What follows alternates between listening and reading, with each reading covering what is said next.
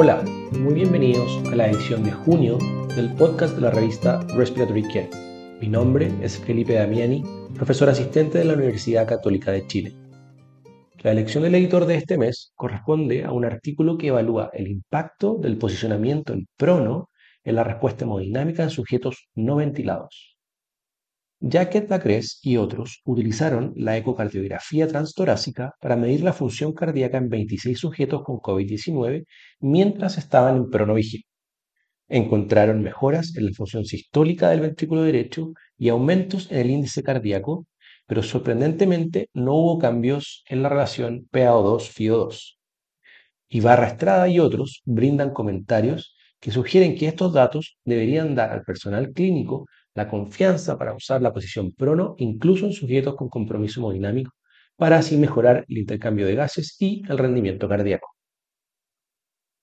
Coliani Alfonso estudió la administración de broncodilatadores en aerosol a través de SINAF en sujetos con exacerbación de EPOC. Este estudio observacional efectivo incluyó 31 sujetos que recibieron un broncodilatador a través de SINAF demostraron cambios estadísticamente significativos, pero clínicamente pequeños en el BEF1 y la CBF. No se observaron cambios en la puntuación de la saturación de oxígeno o disnea de Borg. Saunders y Davis brindan comentarios donde señalan que la capacidad de administrar la terapia en aerosol a través de, SINAF no es equivalente a probar la seguridad y la eficacia. Aguirre Bermeo y colaboradores compararon la oxigenación en sujetos sometidos a broncoscopía utilizando tanto oxigenoterapia estándar o SINAF.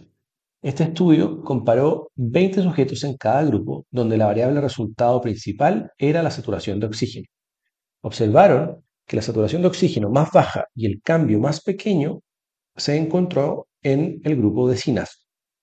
Sugieren que en sujetos que respiran espontáneamente, la SINAF podría ser el método preferido de oxigenoterapia suplementaria durante este procedimiento. Alzubo y sus colegas estudiaron el impacto del conservante cloruro de benzalconio en soluciones de albuterol sobre los desenlaces hospitalarios. Usando un diseño de estudio retrospectivo, compararon los resultados en sujetos que recibieron terapia con soluciones que contenían el cloruro de benzalconio con un control histórico de sujetos tratados con soluciones sin conservantes. Informaron que no hubo diferencias entre los grupos con respecto a la duración de estadía o la duración de la terapia. Benguerfi y otros realizaron un análisis post-hoc de un estudio multinacional para evaluar los desenlaces de los sujetos inmunocomprometidos con distrés respiratorio y tumores sólidos descubrieron que las infecciones eran la principal causa de distrés respiratorio y que la mortalidad estaba asociada con la gravedad de la enfermedad al ingreso, el cáncer de pulmón y la insuficiencia cardíaca crónica. La tasa de mortalidad global superó el 50%. Allender y colaboradores estudiaron la experiencia del fenómeno de segunda víctima y una herramienta de apoyo en terapeutas respiratorios. Usando una encuesta anónima de un programa académico de atención médica en cuatro estados, registraron las respuestas relacionadas con un evento laboral estresante o traumático. Los eventos más comunes fueron la angustia física o emocional asociada con un evento clínico.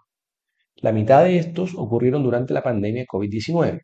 Concluyeron que los eventos clínicos estresantes son comunes para los terapeutas respiratorios y que COVID-19 tuvo un impacto significativo en la incidencia. Rigold y colaboradores realizaron un estudio de banco de diferentes métodos para proporcionar flujo de aire durante la prueba de ventilación espontánea. Compararon una pieza en T sin flujo con oxígeno de alto flujo de 40 litros por minuto y con 60 litros por minuto.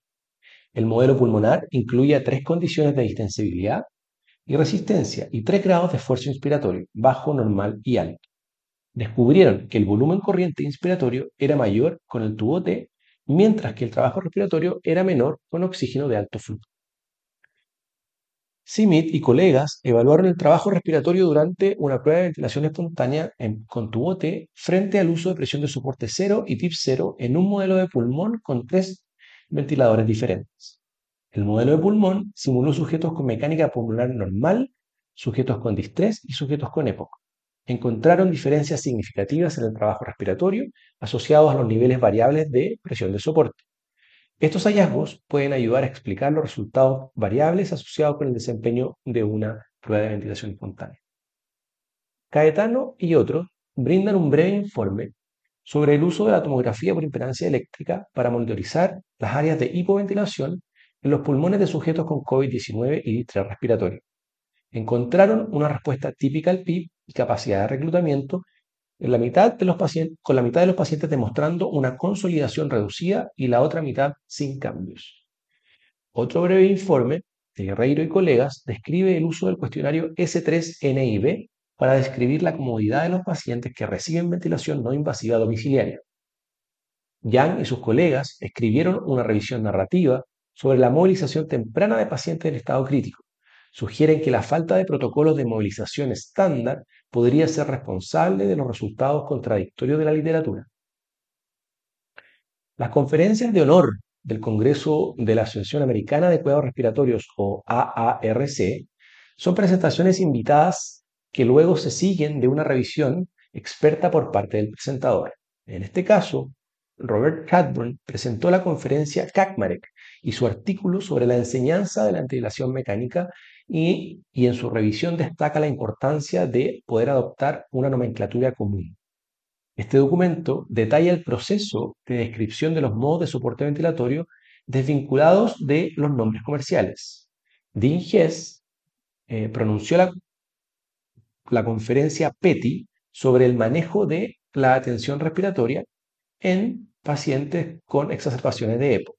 Su artículo es una revisión de expertos sobre el uso adecuado de la oxigenoterapia, BNI, aerosol terapia y la ventilación invasiva en esta población.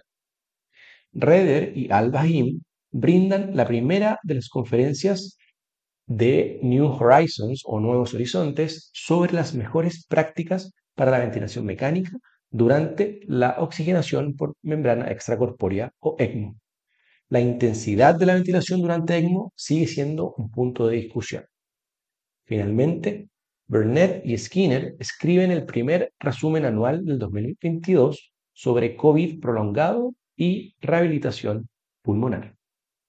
Para recibir el contenido de este y los números anteriores de la revista, visite nuestro sitio web en www.rcjournal.com Allí también podrá suscribirse para recibir el podcast las ediciones futuras.